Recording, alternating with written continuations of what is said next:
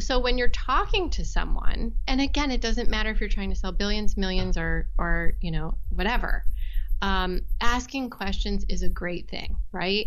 In any interaction. And so we would give them a list of questions and say, all right, you're going to call this investor. They've invested with us in the past. And all we want you to do is find out what's going on with them, right? And if that's 80% of your conversation and you never say anything or pitch anything. Welcome to Innovation and Leadership, where I interview uncommonly high achievers like top investment fund managers, elite special operations soldiers, startup CEOs who sold their companies for billions of dollars, pro athletes, Hollywood filmmakers, really as many different kinds of experts as I can. The whole idea is to hear how they did it and then what advice they have for the rest of us that can be applied to the organizations we're trying to grow and innovate. Thanks for listening, and I hope you enjoyed today's show. Today on the show, I've got Stacey Havener. Stacey, thanks for making time. Jess, thank you for having me. It's always a pleasure. So, founder of Havener Capital Partners, you've raised over $8 billion for these investment funds. For people who don't know what a third-party marketer is, can we start there? Yes, of course. This is probably one of the most interesting conversations I have with people. And they're like, what do you do? Or I have friends who are like, I tried to tell someone what you do, but I don't really get it. So yes, it's third-party marketing is essentially sitting between two tribes, if you want to call them that. So on the one hand, we have the investment managers, the funds that we represent.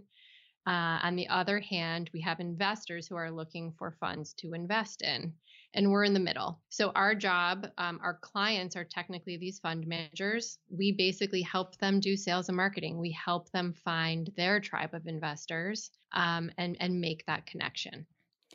And so for people who may not as be, you know, may be somewhat familiar, but not fully, you know, can you talk about where that fits into the world between broker dealers and RIAs versus, sure, you know, a placement agent versus, you know, stuff like that? Yeah, absolutely.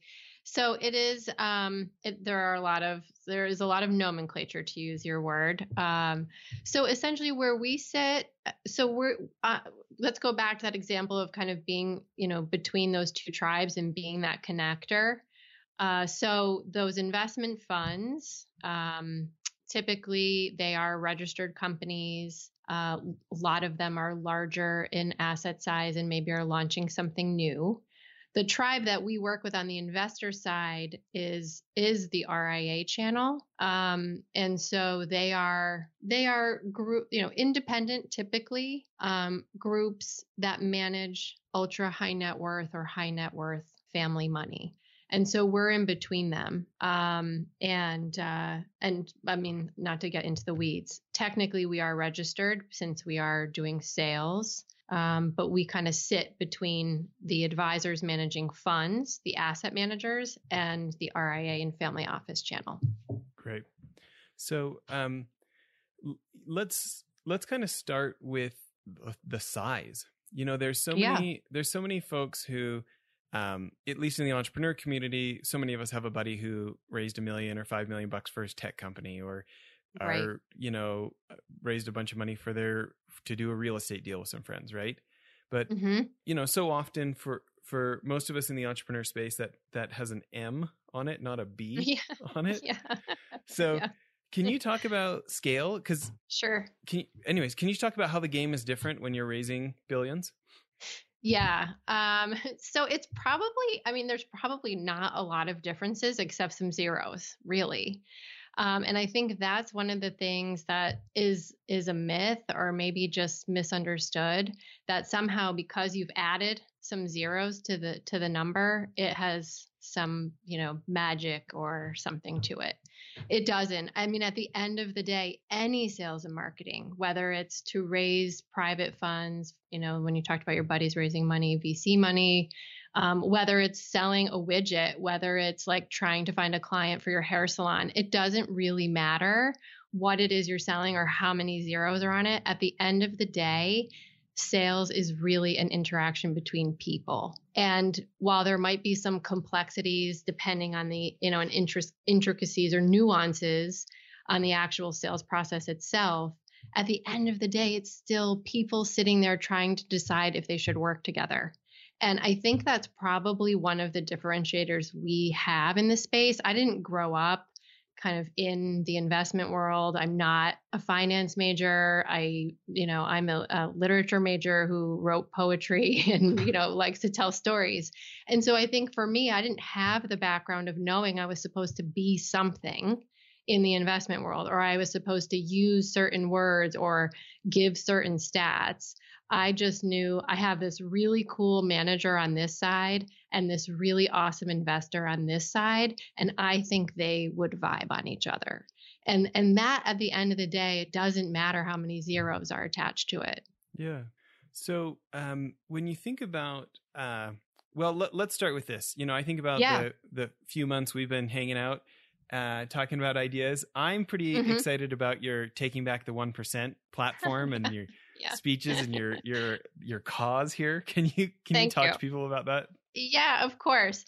So again, trying to debunk it and maybe let's knock some zeros off it and just bring it down, back down to earth. I think, within the investment space, just like within any industry, there's a concentration, right? There's a group of people or firms that control the majority of the assets. And some of that is just math, right? The Pareto principle is real. And it says that 20% of something, 20% of an industry, let's say, should have 80% of the assets, or 20% of your clients or customers should be responsible for 80% of your revenue. And that's fine, except when you get to the fund industry, it's 3%. It's not 20%, it's 3% of the firms that have 80% of the assets. And we're talking, again, now we'd add even more zeros because this is trillions of dollars.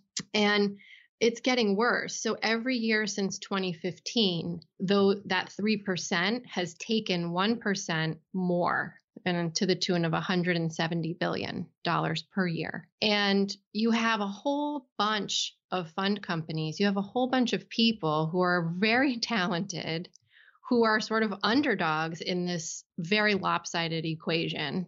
And that's kind of where we live. So, I usually give the example, and maybe some of your listeners will know BlackRock. So they're one of the 3%. They're one of the largest. They kind of flip flop with Vanguard as being some of the largest fund managers out there. They have like $7 trillion under management right now. It's crazy. I mean, it's numbers like you can't. Some calculators probably don't even like. It's like it turns the E. You know what I mean? Yeah. Like I can't compute that. And so I always give the example that I'm not interested in helping BlackRock get even another dollar, and they probably don't care. Right? They're like, we've got plenty of dollars. We don't need you. Yeah. Where we live is in, sort of everybody else, that we really believe that just because you're the biggest doesn't mean you're the best.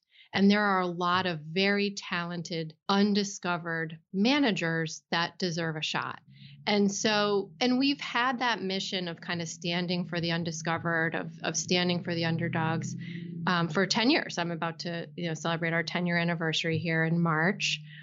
But we've never really sort of been vocal about it. And I think Jess, just conversations with you and some of our other friends have really helped me with this to sort of call your shot and let everybody know that this is what you stand for. And so every time I see these industry stats and see these publications, I get pissed off. I get really angry. I'm like, this is just not right. I'm the one that is cheering the movie Miracle we watched as a team a couple of years ago. We rented out a movie theater and we watched the movie Miracle about the hockey team, the U.S. versus Russia. Yep. Those things speak to my soul. So when I see this dichotomy, I'm like, this is BS. And so we called our shot and we said, we want to take 1% back. It's great that, you 3% are collecting $170 billion every year, but we think it's BS and we think it's wrong. And we want to, kind of mobilize a tribe to do something about it. And so, that's what we're doing. We're trying to figure out how to help more boutiques get a fair chance, get in front of investors and get their shot at $1 billion. Yeah. So there's a lot of people who say stuff like that with their own staff around their own table and write it on their own whiteboard. And that's kind of where it ends. Yeah. But you actually went and said this at investment conferences and are running webinars that people from all over are tuning into. You know, it wasn't just like patting yourself on the back for your bold ideas. You're actually taking action on it. Can you talk a little bit about the response? Yeah. I mean, first I'll say it's like, I totally was the one writing on the blackboard and like saying it to my team. And then we like high five each other, you know, you're like, yeah, cool. And then you're like, no one knows except us talking to ourselves. And it probably has to start there. And yeah, the response has been crazy. So here again, like going back to your first question about what is it like, what are the differences when you're talking about billions of dollars versus millions or even like thousands?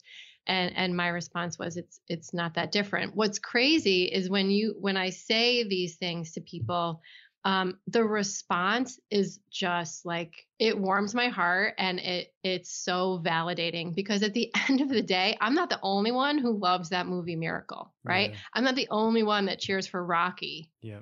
People love underdogs. They love to cheer for the David against the Goliath. And by and large, most people are in that boat.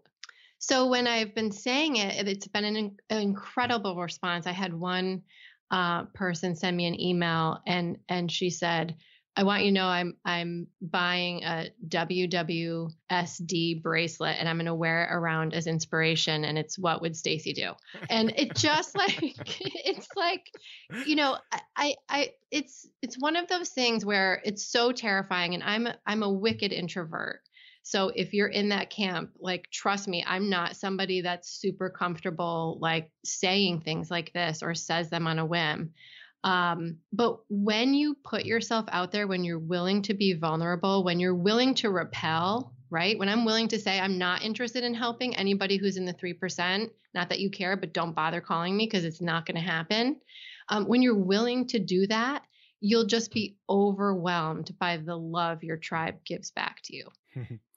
I love it. Well, I actually think this would be a great thing to maybe spend a bunch of time on the show on is, like you said, in many ways, it's just humans working with humans and the number of zeros changes, right? Yep.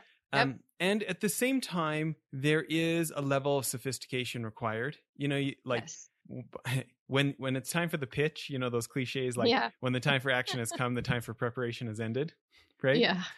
So, you know, with your years and years of doing this at such a significant success rate, can we just start talking about some principles of just, you know, if there is somebody who's raising a fund or there's somebody who's thinking about, they would like to be a fund manager at some point, but it's intimidating to think about coming up with that much cash. You know, you and I've had some conversations about, I'm thinking specifically about one individual on your team that really has some excellent skill sets at this. Can you talk about some things that they do different or some things that you do different than your average fundraiser that get those outsized results? Yes, it's a great question. And, you know, the person we were talking about has been with me for a long time. And I can tell you in all of our sales training, there were many times that I'm sure he felt like every time he turned around, I was like, you know, kicking him in the teeth. Because I think what happens with salespeople, and certainly in our industry, because of course, like you're talking about big dollars and big dollars attract a lot of egos. And so you get salespeople who get very wrapped up in, you know, who they represent, who they work for, who they are, what they have to say. And so sometimes you have to sort of beat that out of them, that like, that's not actually how you get anything done. And again, it all sounds so basic and maybe, you know, people will be rolling their eyes, but I'm telling you that it works because we've done this repeatedly, like taken $1 million funds and turned them into $1 billion funds. And the big thing is the first thing you have to know is no one cares about you. Literally, no one gives, they don't care. What they care about is themselves and how you can make their life better, easier, solve a problem, help them harness an opportunity. That's what they care about. So when you see a typical fund manager or really anybody in sales, you know, pitch, it starts with, here's who I am, here's who I work for, here's like our collective years of experience, which is like thousands, and we manage gobs of money. And the whole time, it's about them, right? It's about that salesperson and that firm that they're pitching. So when really the person receiving it is like, I don't care. How are you going to help me? Well, let's dive into this. I think we should let's just go over some of the basics, things like follow up, things like knowing what their daily life is like so that I've thought up answers to their problems before they even knew, before they even thought of the problem. And just, you know, I think about what I've learned from you and this idea of just sitting down and listening and asking them about their mandate and their restrictions and what it takes to get something past their investment board meeting, you know, investment committee meeting. Can we just, let's just do let's just start a list. So do it. I'm a new rep. I just got a job at Havener Capital and I've got some salesy experience. I've got, you know, like you've got a little something to work with, but assume I don't know that much. Give me some basics. Yeah. So, I mean, the first thing I would say is, you know, exactly what we just said, which is first realize no one cares about you. And you, that's like step one. And you're like halfway there in being a good salesperson at this point. And when you're talking to someone, and again, it doesn't matter if you're trying to sell billions, millions, or, you know, whatever, asking questions is a great thing, right? In any interaction. And so we would give them a list of questions and say, all right, you're going to call this investor. They've invested with us in the past. And all we want you to do is find out what's going on with them, right? And if that's 80% of your conversation and you never say anything or pitch anything or have a statement, all you do is ask questions, that's brilliant. Because then you can take everything they say to you and turn it into something, some way you can help them, some problem they mentioned that we might have a solution for, something they're excited about that we have a manager who specializes in that exact thing. And so that's what we would do. We would say, you know, first just start off with like, how are you? What's going on? Happy New Year. Like, what are you working on? How is the holiday? You know, just get them comfortable talking with you about themselves, right? Like, what's going on in your world? And then you can transition to things like, what are the research priorities? What are you guys working on? Before I start throwing up all over you about what I have to sell, why don't you tell me what is important to you right now? And that's first. And you'd be surprised when you ask somebody just like, what are you working on? What's important to you?